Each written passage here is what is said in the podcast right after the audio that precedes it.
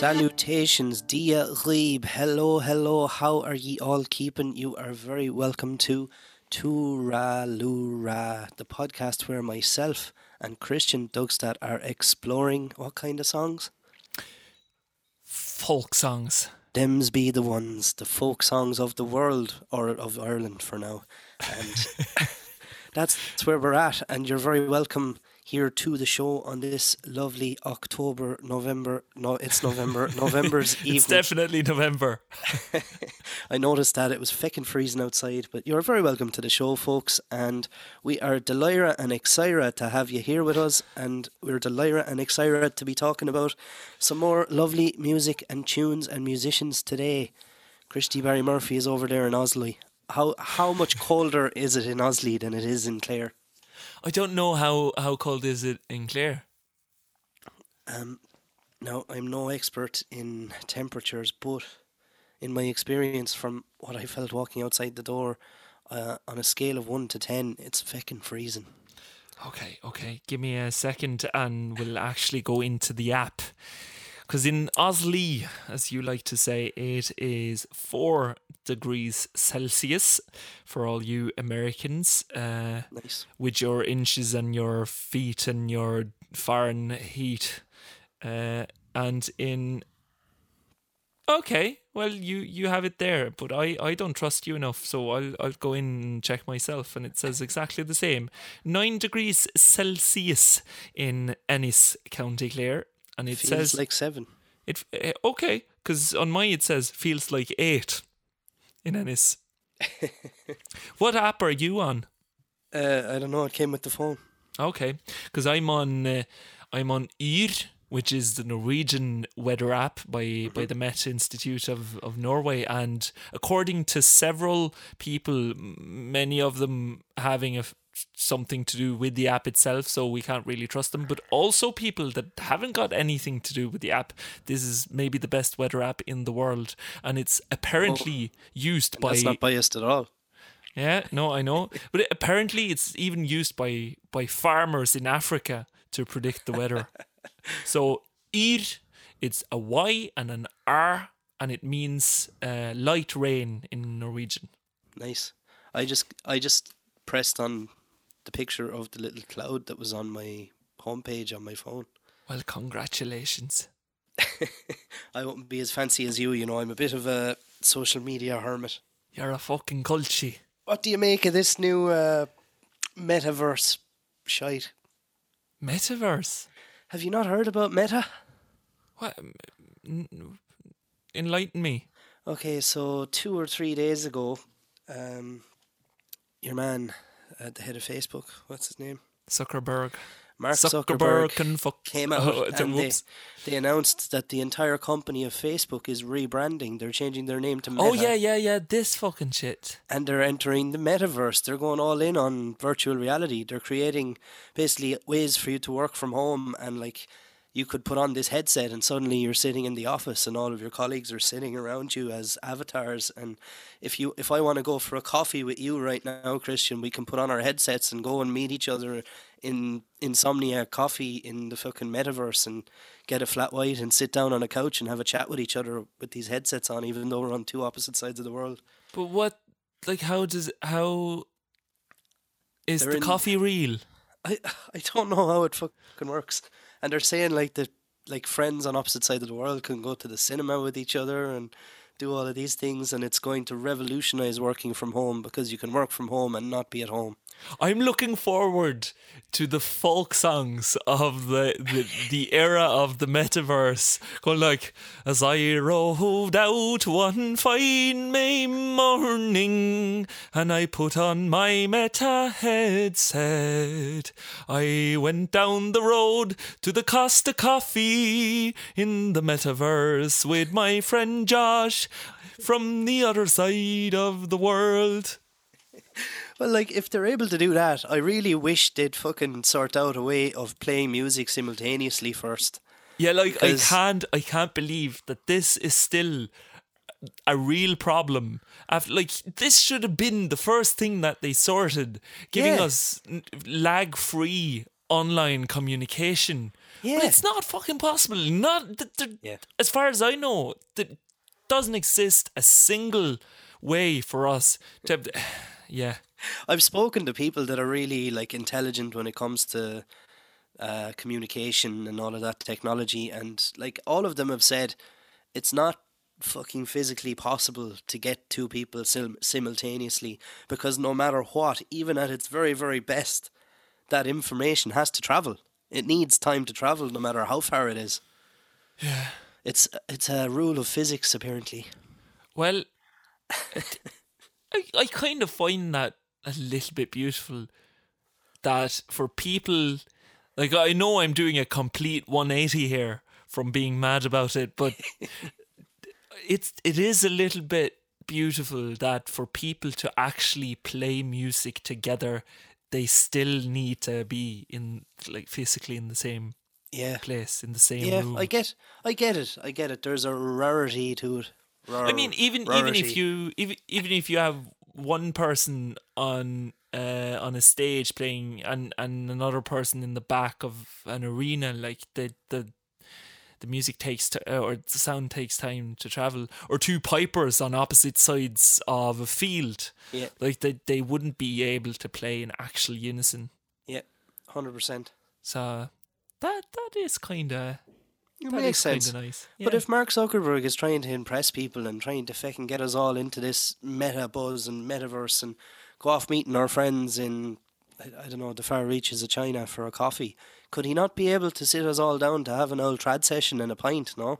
Yeah, I wish, but still, like I, I don't, I don't get um, like how, how would it work, and how would it be better than just a normal Zoom conversation? Like, how would we be able to go and get a coffee? Because, like, obviously, the the the coffee shop wouldn't be real, the coffee wouldn't be real, there wouldn't be like, what would be the point?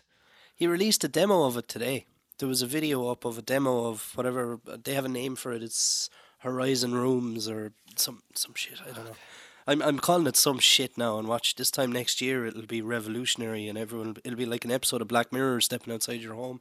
Yeah, But um, yeah, and it was all like he basically showed what it would be like hypothetically, and there was a guy sitting at his coffee table at home, and he put on the headset, and suddenly he was in the office, but he was still at his coffee table, and all the people and things happening around him were avatars.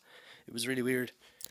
But but was- but like how but would you then look at a sort of a an, an imaginary screen within your headset screen like would you like what, I don't know. Is it a 360 thing? and and how how like it would you have because you still like you you if if you're doing your fucking job like you probably have to use a keyboard and a mouse and a computer like yeah, he had what- all of that at his desk. Like it was all part of it. But he was able to like it was like something out of a movie. He was able to pull up like if he has one keyboard screen. This is getting really out of hand. This is a podcast about folk songs, but I'll I'll explain and then we'll move on. So he has one keyboard screen, but then he puts on the headset and suddenly he can move his hands like this in some kind of a fancy way and he is suddenly able to expand his keyboard screen to become three or four monitors and work with his laptop off of three or four monitors as opposed to just one. If you get But me. are these like VR headsets, v- VR glasses? yeah, n- that's like what it looked like. Yeah, The normal like PlayStation ish. yeah, that's what it looked like in the video he put out. Anyway, so he puts it on, and suddenly he can do whatever he wants. He can create ten screens instead of one, and the one real screen is still there. And then on one screen he can set up a meeting and invite someone, and then it cut out to a woman sitting on a park bench.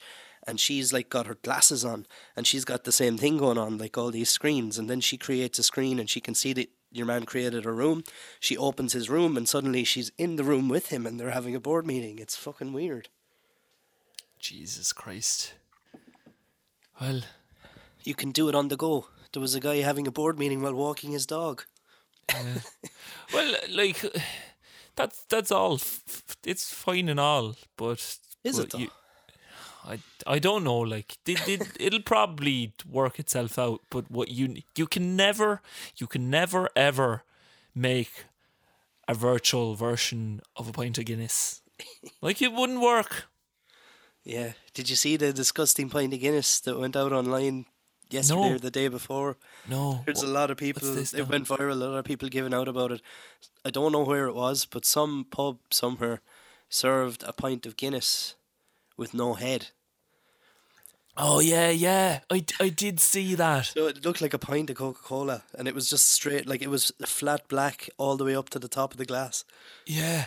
And the receipt actually said, No. one, yeah. one pint Guinness, no head. So someone actually ordered it. Yeah. Like what the fuck? that is that's horrendous. Like what? and and I wonder how they did it too. Like they probably would- they would have they would have had to um, to do the push on them push on the tap all the way. So they poured the whole thing without nitrogen. Yeah, maybe. Lollipop stick to get rid of the last of the head. and then well and yeah. And any any type of fat would probably ruin the bubbles as well. So they probably they took their finger and and and uh uh stuck it under nose to get some to get some nose fat and then rimmed the glass with it Nose fat. Yeah, the the oils from your skin. Have you have you ever seen people do? It's actually fascinating and a little bit disgusting, but you, you can see it on YouTube. People that pour pour um just a glass of beer uh from from a can or a bottle and and it gets like it gets a super big head so half the glass is head and then they actually they rub their finger on their nose or their cheek or something to get oils from the skin and they r- rub the finger along the rim of the glass and the head just collapses What? Because the the oils the fat breaks up the jesus this is getting out of hand josh we It really is. Are we going to talk about music or? Uh, joking. oh we need to move on we need to move on um So yeah, we are Turalura. We Yeah. are a podcast about folk songs. You're very welcome to the show. and today we're going to be talking about some interesting topics. We have many ways of you for of you for you with you to get in touch with us. We have social media. What have we, Christian? We have the Instagram uh, owned by uh, Zuckerberg and the Metaverse. We have the Facebook owned by Zuckerberg and the Metaverse.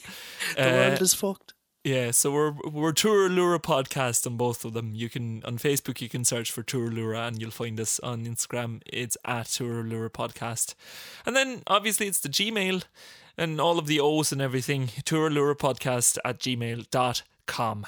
That is us, and uh, us is that. Lovely stuff. Fantastic. Should we So- just get stuck in? Absolutely. So um yeah, I wanted to I wanted to use today to talk about a musician who lived in County Clare. As as you naturally would. Any chance to get a chance. I'm not speaking well today. Any chance to get a chance to talk Any about, chance, pal? to get a chance to talk to get a chance to get a chance to talk about anyone from County Clare who is involved in music is a good day for me. But uh, we had an old sad day there during the week where we lost a fantastic troubadour of music in Ireland, a guy called Sean Tyrrell, who was very renowned, particularly in County Clare. He was a Galway man but lived in North Clare up in the Burren. And he was just a really, really well known, really, really great figure in Irish music and songwriting and singing. And I thought it was a good chance to give him a mention and a bit of a tribute today. Yeah, yeah. Like like I said to you, Josh, he's his name is is known to me, and I would have heard him mentioned on several occasions, but he wouldn't be on my playlists. I wouldn't be I wouldn't be too familiar with him or uh, his music. Uh, Yeah. But but like no time like the present really to to to get uh, to get to know someone.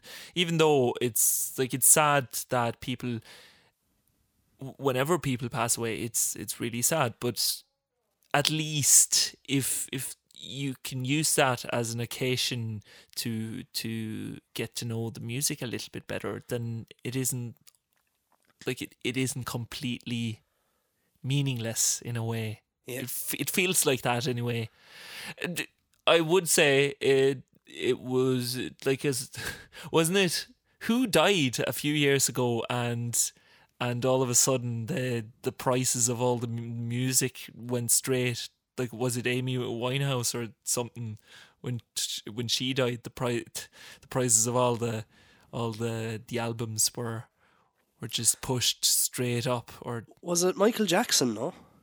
It could have been. It could have been. Anyway, it doesn't matter. Yeah. So, so you you said to me that the song that you wanted to do, um, in this occasion to talk about Sean, uh, was uh, a piece called "The Coast of Malabar," a Gorgeous song, that. I a song that I wouldn't have heard before. Yeah. Um, really, really beautiful song. Like it wouldn't have been one that was really high. Not, not. Uh, it is really high in my estimations, but it wouldn't have been one that I would have thought about or remembered or considered. To be honest with you, until I started listening to Sean again during the week, because Sean Tyrrell was a musician that I would have heard of but never experienced like the the pleasure or the chance to get to play music with him even though so many of my county clare counterparts have had the chance and the honor of playing music with him over the years and getting to know him my only experience of him would be through other people talking about him or through several times in Glór Theatre in Ennis when I was young where I would have gone to concerts with my grandmother and he would have sang songs and I remember him singing The Coast of Malabar and it was absolutely gorgeous but as I said I was only young so I wouldn't have thought about it or remembered it and um, it was when this flood of posts came in on Facebook during the week when he passed away. I just got to thinking about him and thinking, God, I've never listened enough to him, you know, and I wish I had because he's he's just really, really, really nice musically. Ever, everything he does is really interesting and really nice, and he influenced so many people more than he would ever know, you know, because I definitely he definitely would have been an influence on me even without me realizing at times maybe. But um, the first thing I wanted to mention was Owen O'Neill's post on Facebook because Owen O'Neill, if you know Owen O'Neill, you'll know that he is a very prolific and very well spoken musician from Dublin who lives in County Clare as well. And he spent many, many years in the Doolin music scene. And he has so many stories about every musician up and down the country. And if you go onto his Facebook and follow him, you'll see all his stories and you can listen to his radio show on Clare FM and you'll just come across some real, really rich content really about the history of Irish music and the people he's met. And I think, Owen, if you're listening, you should write a book. Go out there and write a book. I'll buy it, I'll plug it. We'll plug it on Tora Laura. But yeah, Owen O'Neill. So Owen O'Neill's post, I'm actually going to read it. He wrote on the 30th of September. One night in the roadside tavern in 1981, a dark haired man with piercing eyes and the most powerful and eloquent Galway talk sang The Coast of Malabar. Micheline Conlon sat beside him playing concertina wearing a schoolboy hat. It went through me. One of thousands to be brought on song journeys by the troubadour. Subversive poetry was listened to, and we never heard anything like it. We will miss the great Galway bard who loved County Clare, Slán Sean. Sean Tyrrell, rest in peace. And there's a lovely picture of him from that night. But that post was the one that got me thinking, God, the coast of Malabar, I remember that. And I looked it up and I listened to it and it and it hit me the same way Belfast Mountains hit me. Even though I had heard, I had heard it before. Yeah. I just thought it I just thought it was gorgeous. And it was uh, yeah, if you were gonna talk about a song that Sean Tyrrell sang, it would be close to Malabar.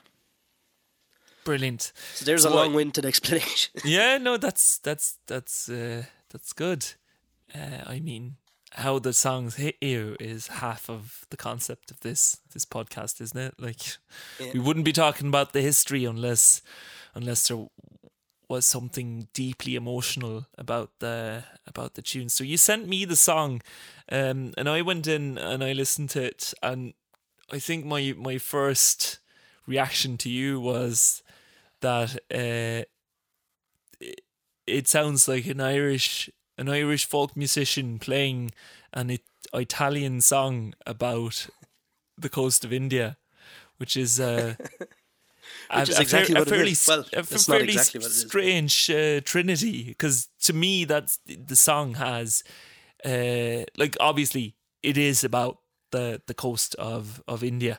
Um, Malabar is is in India, but but the Italian part it doesn't really have any basis in reality, does it? Because it's it's just to me it sounded ex- very much like Uh, it's it, it it had that Italian street musician like mandolins, kind of Accordions.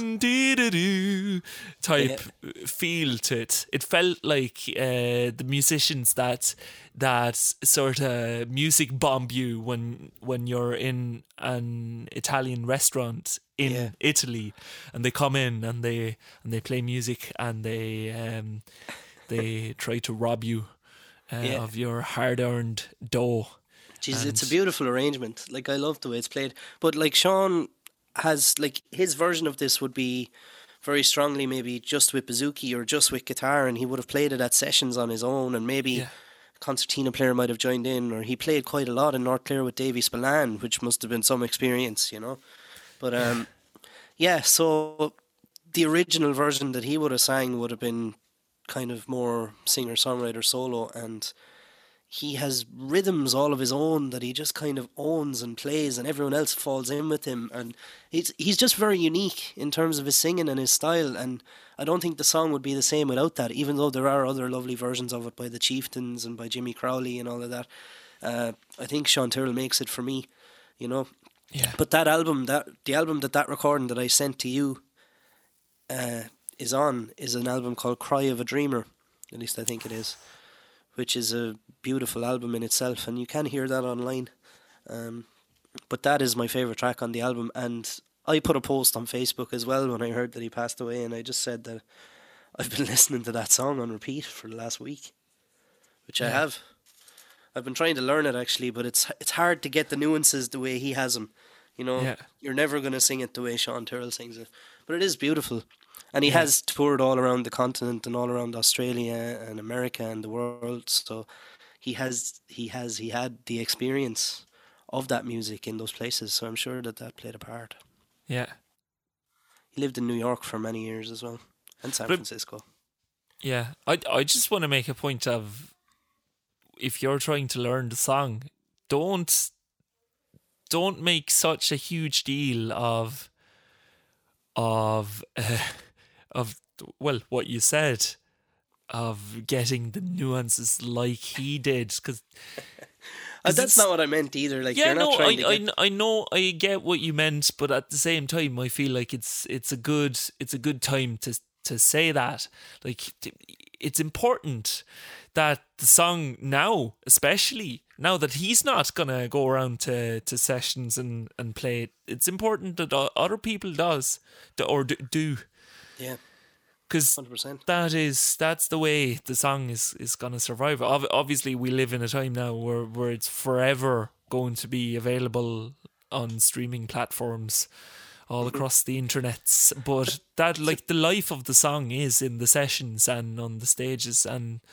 and it, it's super important that other people pick it up and and keep it alive. That's it. If the song lives on, so will he. You know, even though he didn't write the song, the song is actually much much older than that, which is really interesting. I love I love that concept too. Like it's other people like him that brought it to him. So you're Yeah. dead right. You know. Yeah, exactly.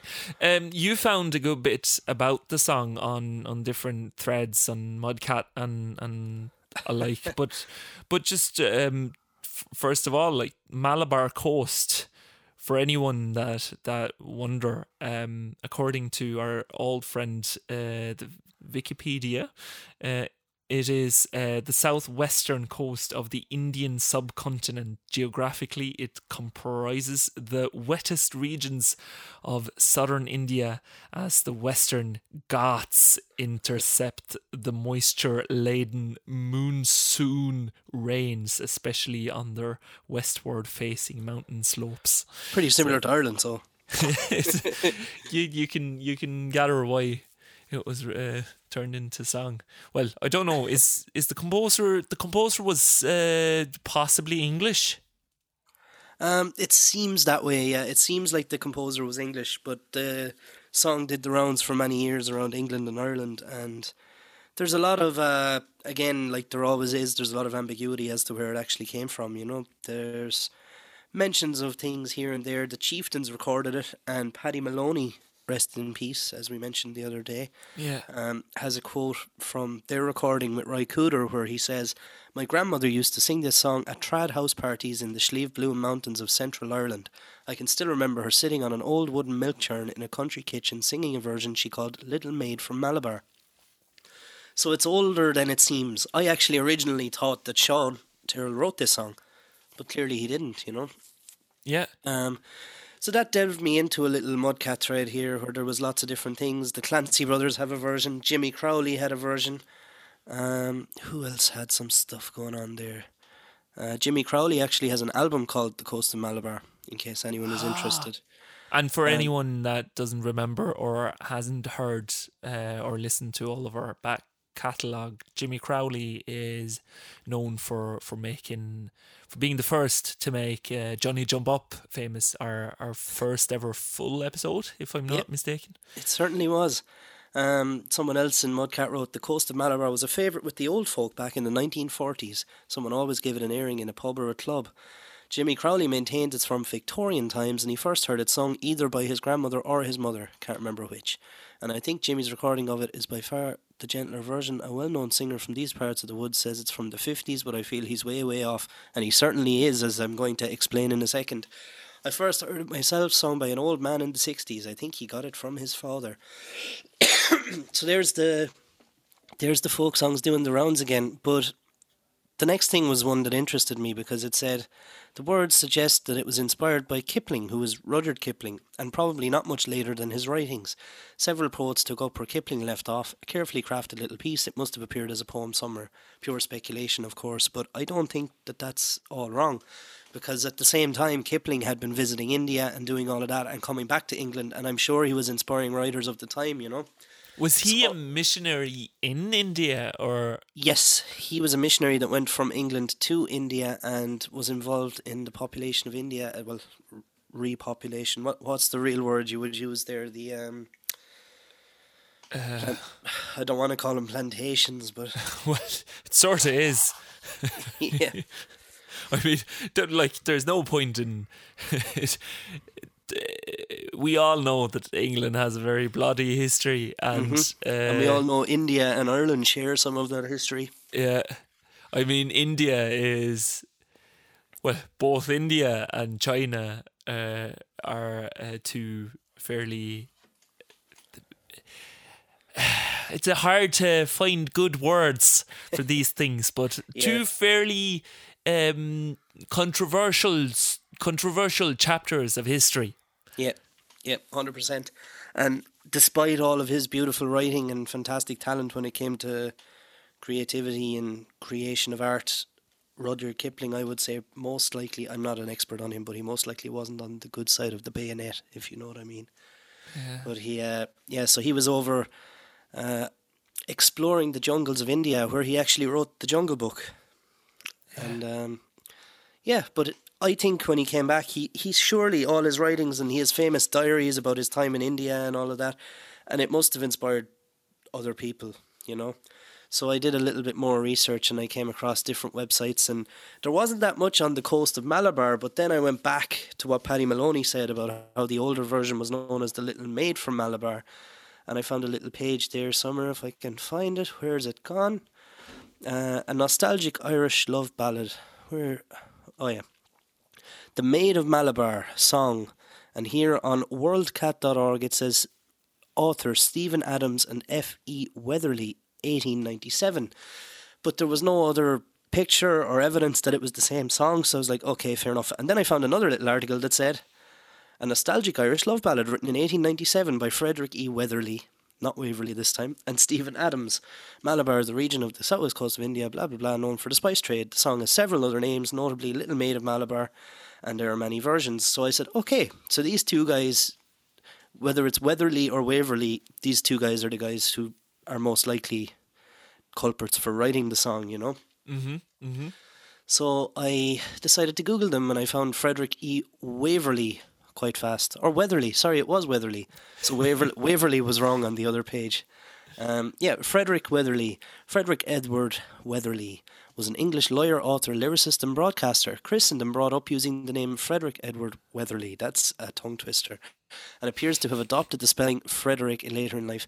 He's estimated to have written the lyrics to at least 3,000 popular songs, among What? the best known of which are the sentimental ballad Danny Boy, set to the tune Londonderry Air, the Derriere, the religious Holy City, and the wartime song Roses of Picardy. So now for you, the speculation is that the man that wrote Danny Boy is the same man that wrote the lyrics for Coast of Malabar. So now we're getting somewhere, Christian. Jesus, I, I need to go into Wikipedia now. Um, Danny Boy is a ballad written by English songwriter Frederick Weatherly in 1913. It says so. Jesus. It all adds up. So that brings me to the other interesting individual. Um, where's he gone? What was his name again?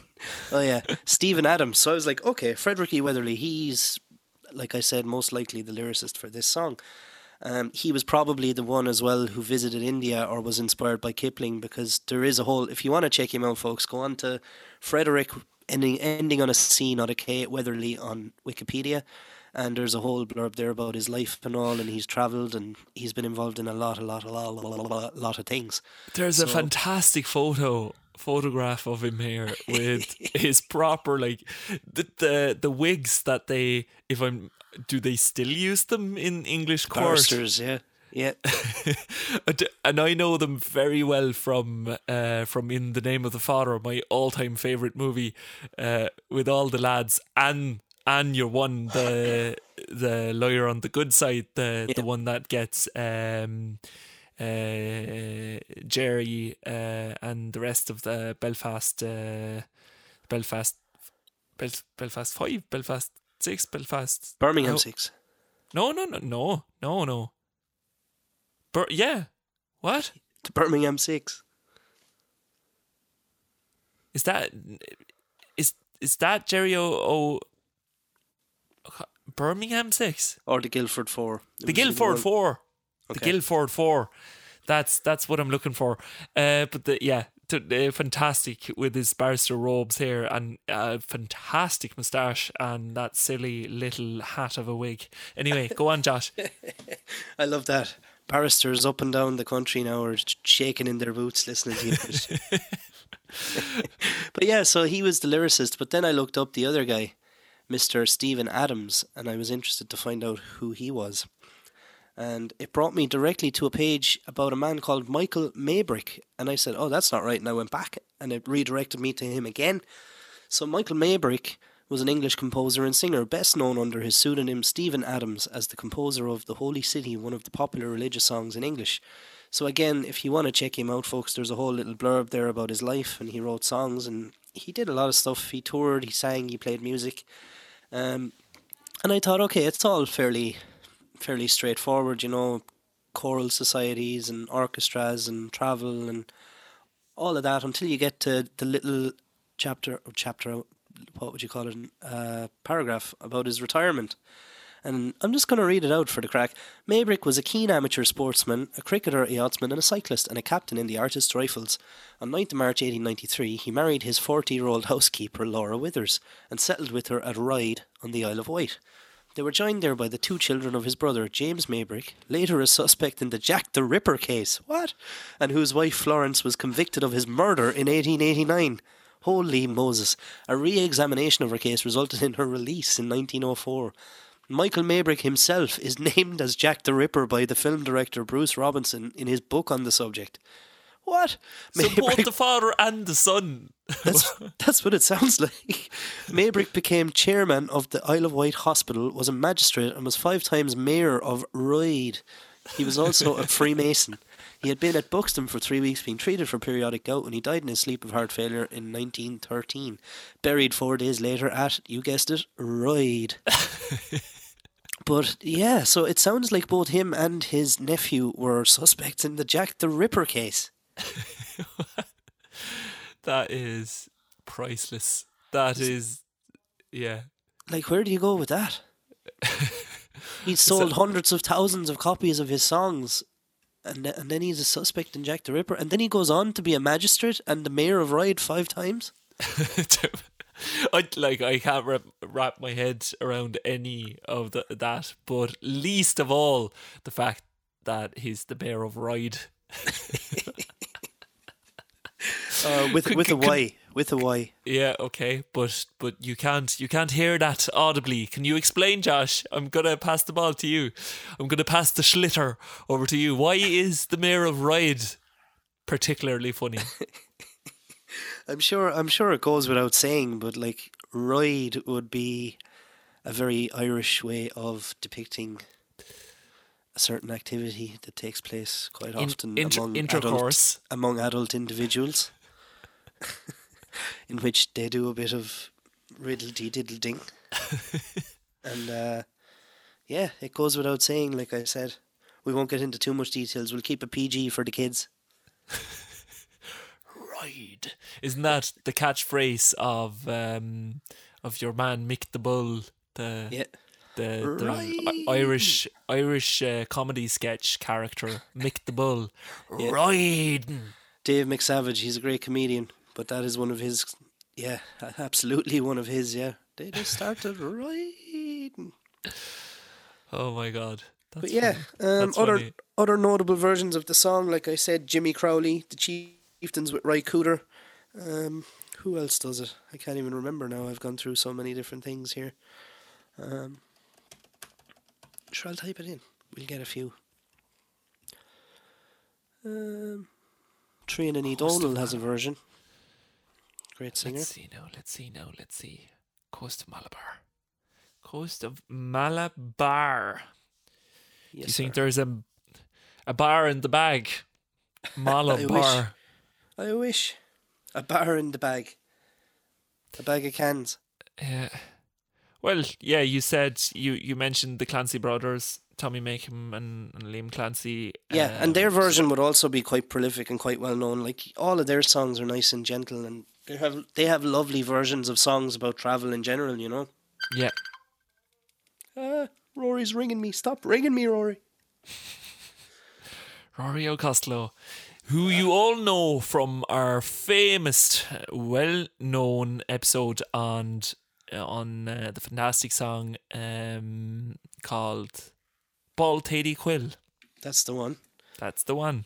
of Boxty Gang fame as well. Oh yeah, He'd be Yeah. delighted now he got an old mention in the podcast. yeah. Just from ringing Josh. Yeah. It's just to ring Josh any Thursday night, and you'll get a mention on Touralura. well, But what's this? What's this other story, Christian? Sorry, I'm going completely in another go on, go on, direction here now. Like this whole concept of I'm I'm going to say Irish for the sake of the podcast for now. Rory, ah. I'm not. I'm not gonna edit this out. I'm leaving it in. why is he doing this to me? I'm going to turn off my volume now.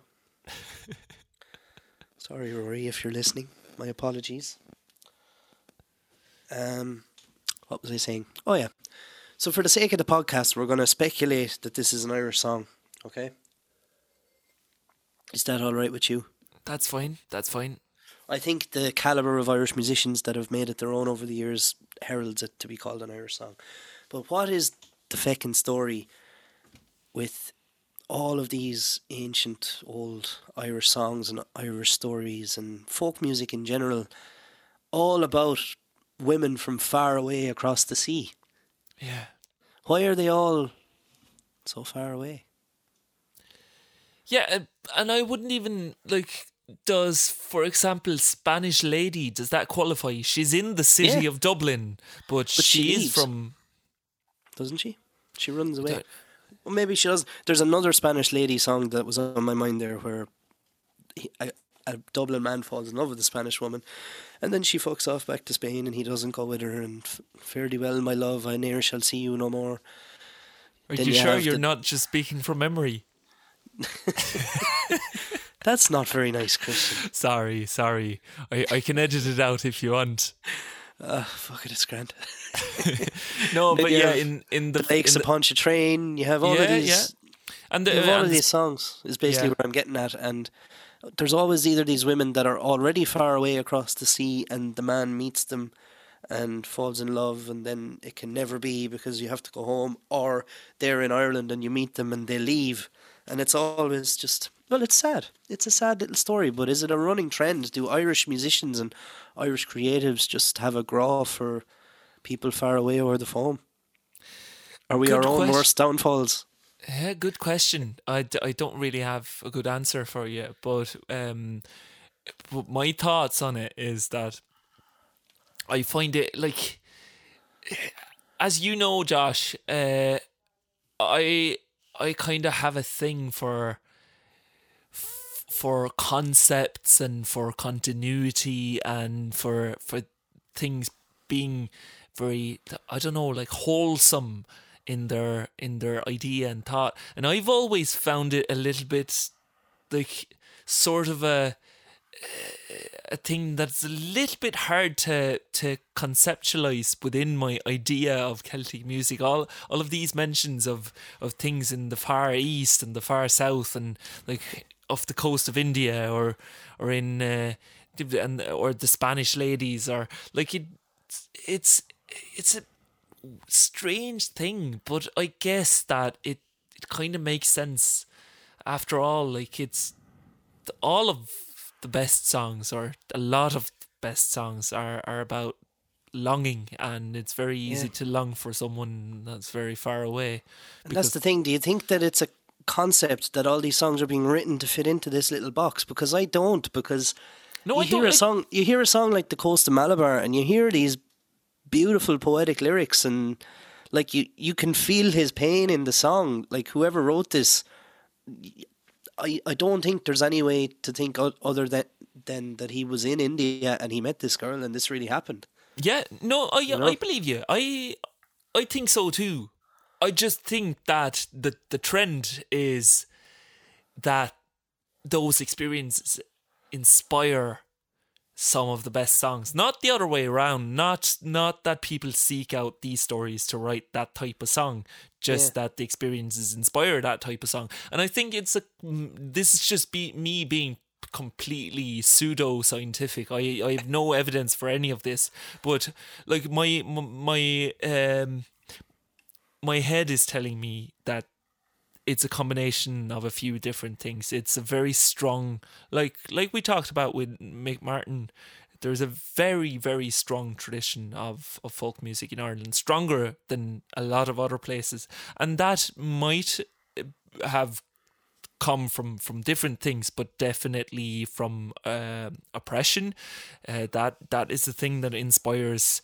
Um, po- poetry or or poeticness uh, but but maybe it's maybe it's just a deep part of culture uh, as well. Or I- I Beautiful art comes from the faces of adversity. yeah. So I, th- I think that's that's one thing. It's there's a strong culture there to begin with for Yeah. writing songs. Um and also I think what you've said before is is very true in historical context as well that Ireland is uh, a nation bred for export for other reasons before than now but but for obvious reasons. Oppression uh poverty uh just the the raging shadow of a tyrant uh, literally a stone's throw over the water. So uh, i i think a lot of people traveled for for several reasons. So i think there would So do you think the mystery and the love for these like uh, relationships far away over the phone were driven out of like a a need to go away, like out of a, a desire to go somewhere else? Uh, grass is greener on the other side. Well, that might have been it, or it might have just been the fact that all the other factors actually drove people from their homes. So there would have, at all times, ha- have been a lot of Irish people around the world to meet all of these girls, and uh, because of the other, well, maybe they had to. Maybe Yeah. they were on a ship that that left, or like there might have been a million reasons why. But then, on top of that, because of the culture of Ireland, uh, some of the like because these love stories probably happened between uh, people from from England and from Scotland and from other from Germany and from Holland and all the people that travelled around the world. So why don't But- we ha- why don't we have songs about those? Is my question. yes, this this is where I, what I'm getting at.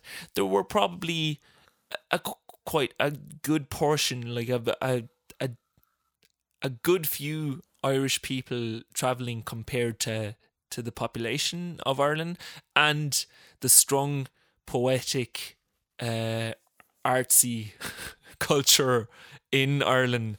So you you would probably just the coincidence is that a lot of the people from Ireland that had those experiences were the ones that had the, the musical and poetic ability to put Well, it into there's words. there's my next question. Then is that a little hot take that we have there? Is that like, are are we thinking that like the more artsy, create creative people had this growing desire in their heart to go out and experience something different than what they were getting at home?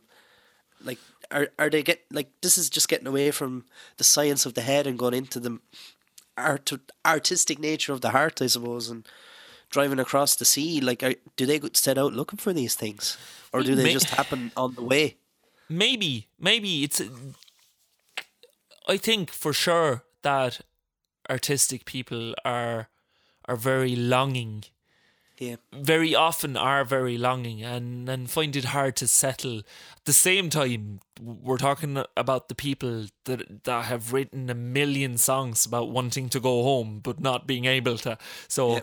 like but but maybe that's just the the unsettledness of yeah, of poetic and, and artistic people.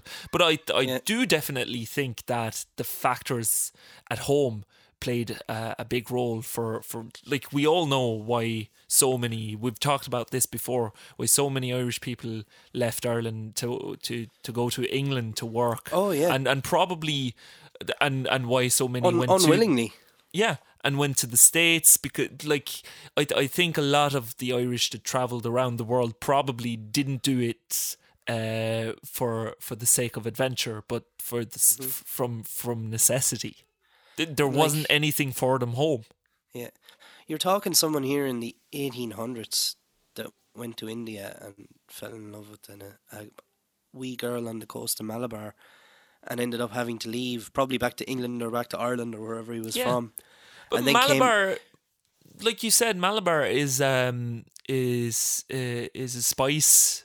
Yes. uh, t- It was a big trading zone. tra- trading zone. So like it, to me, it doesn't sound it doesn't sound strange at all that someone. Well, we don't know if it is, but but let's say that this, like you said, this is written by. Imagine this is written by an Irish person. Like it, Yeah. it Not by doesn't Jack the Ripper. and not by Jack the Ripper. Like it's it's not it's not unheard of that a poor uh, Irish person trying to find work uh, got drafted for for a ship that was doing spice trade. They were uh, they were anchored in Malabar and they were there for, for a week or a few days and he fell in love with this girl and uh, happened to, to be an artistic poetic person and ended up writing that song. And then these these songs make the journey home, or they or the person makes the journey home and writes the song when they get there. Like what?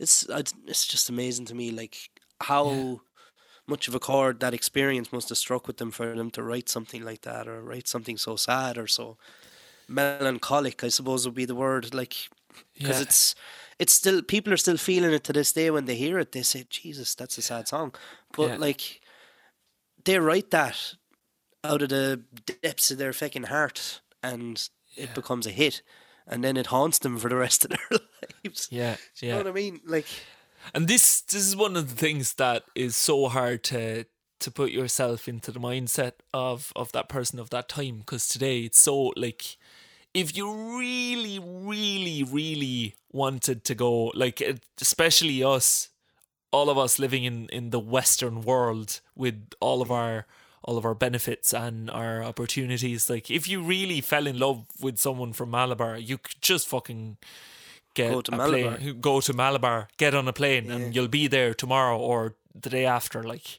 yeah, we're talking here m- probably months on a ship and he knew that he would never ever see her again yeah.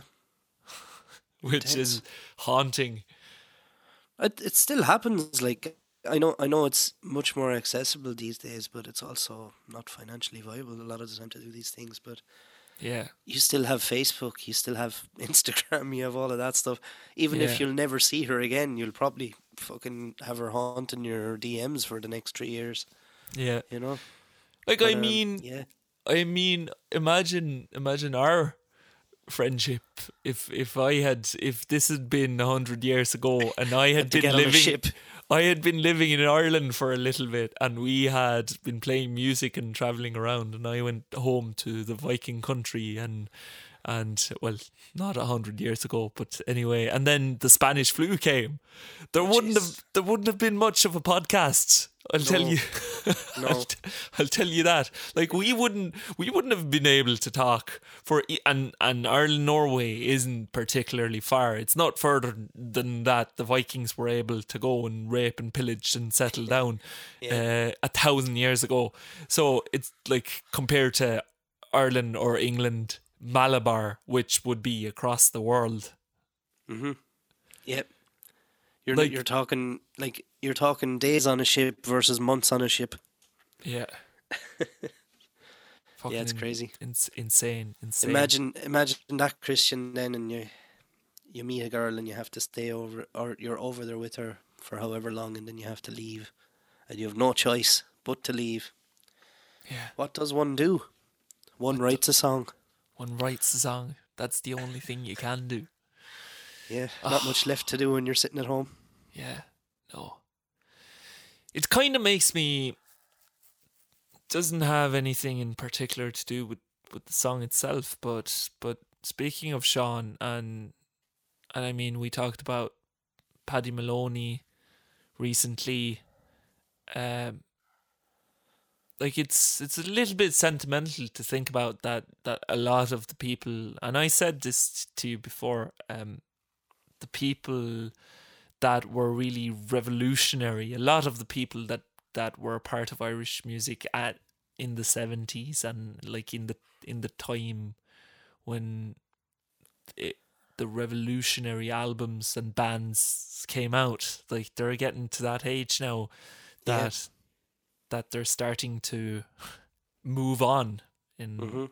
lack of a better way Yeah, of true. putting it. That that is And that you is wonder really, is there is there there a new generation of inspirational people like those people coming up? Sometimes I wonder. It's it's really Is hard. it the same? It's is it is, is it the same or isn't it? Or like there are great musicians. Don't get me wrong. Jesus, there are fantastic, wonderful musicians and artists and writers and actors and singers and they they all exist. But I wonder sometimes if they exist in the same vein as the older inspirational people that would have inspired so many over the last hundred years. Yeah, and and it's something about the world today as well, like how things are set up with everyone being their own indie band with their Facebook page and their like their their whole making an artist career for themselves on one hand and then you have the whole the whole touristy uh, music business on on the other hand being complete being just com- something completely different. Like it's it's hard to it's hard to see in all of the clutter of of music business even within the traditional music world the the folk world. It's hard to to point to the things that are gonna be looked back at as the things of like the the standouts things of this generation of of musicians like they're they're out there they're i could i could list probably tens of names of bands and, Absolutely, and yeah. solo musicians now that that are absolutely fantastic in moving the tradition on but but if you like it was a different world and Yeah, the, that's how I feel too. Like, are they influential in the same way? I feel that they're not because I don't know. Everything is so saturated now. yeah You know, you don't have people like that as heroes like you used to. Maybe I'm wrong. Maybe there's young people coming up now looking at musicians saying, "Wow." Yeah. Like I. I, I, I don't know. I'm not saying that they're not. But and I'm we're just definite- we- maybe we're just of that in between awkward generation where the people that we would consider our, our heroes either have moved on or, or are already like reaching that place where they're yeah. going going beyond and leaving us with their legacy, and we're sitting here going, Jesus Christ, what now? Yeah. No, it's But, it's um, strange. Yeah, the and- younger generation maybe has a different legacy to follow. So I don't know. Yeah. It is constantly evolving and moving and changing. It's the nature of tradition and the nature of folk music. yeah. Good good place to end. And and I just want to say, like, obviously we're I'm not saying that this is any any of this if if there is a difference here from from then to now like that's obviously not the musician's fault or the songwriter's fault or it's just the society.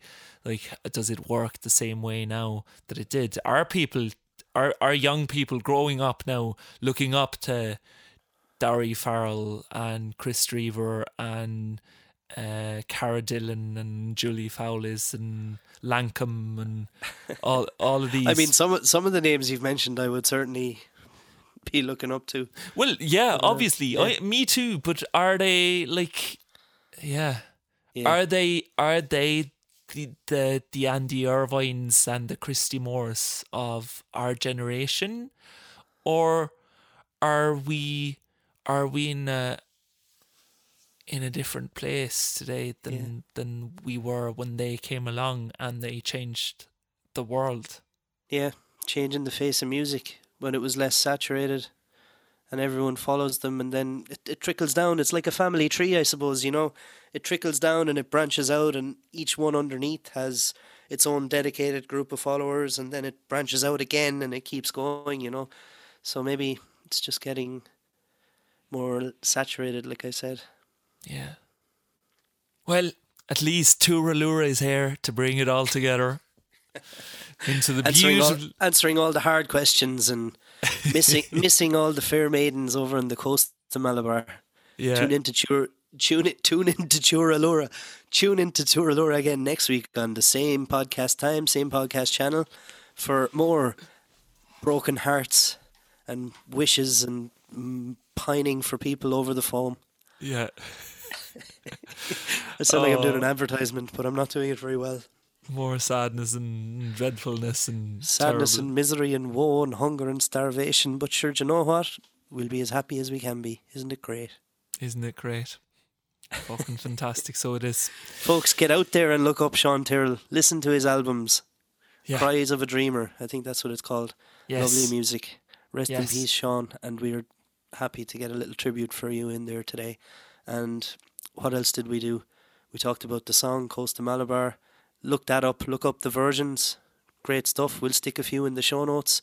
And as always, if you have any questions or comments or ideas or notions about anything we talked about on the show today, be sure to fire us an email, touralurapodcast at gmail.com. And what are the socials, Mr. Dugstaff?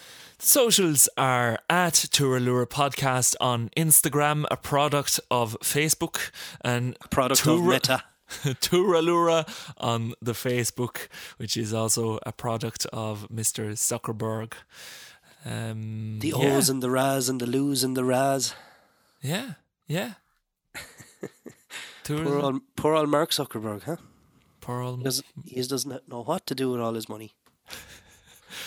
oh my god! If you want one last tip, one of your favorites, uh, Josh. Uh, if you wanna, if you wanna stick it to Zuckerberg and Bezos and the lads, then go listen to Bo Burnham. Absolutely. Probably have done already if you're at all following the what what what is going on in the popular music scene. Yeah. At least A little bit of satirical everything all the time. Yeah, a little. Just like what you'll get here on Turalura. well, uh, Folk music podcast straight l- from Oslo and Ennis. A little bit of everything all of the time. I think we're more a lot of folk folk music some of the time. Yeah, and a lot of talking shite the rest of the time. Yeah, yeah. Great to have you, us. folks. Thanks a mil for tuning in. Yeah, Slán. Turalura.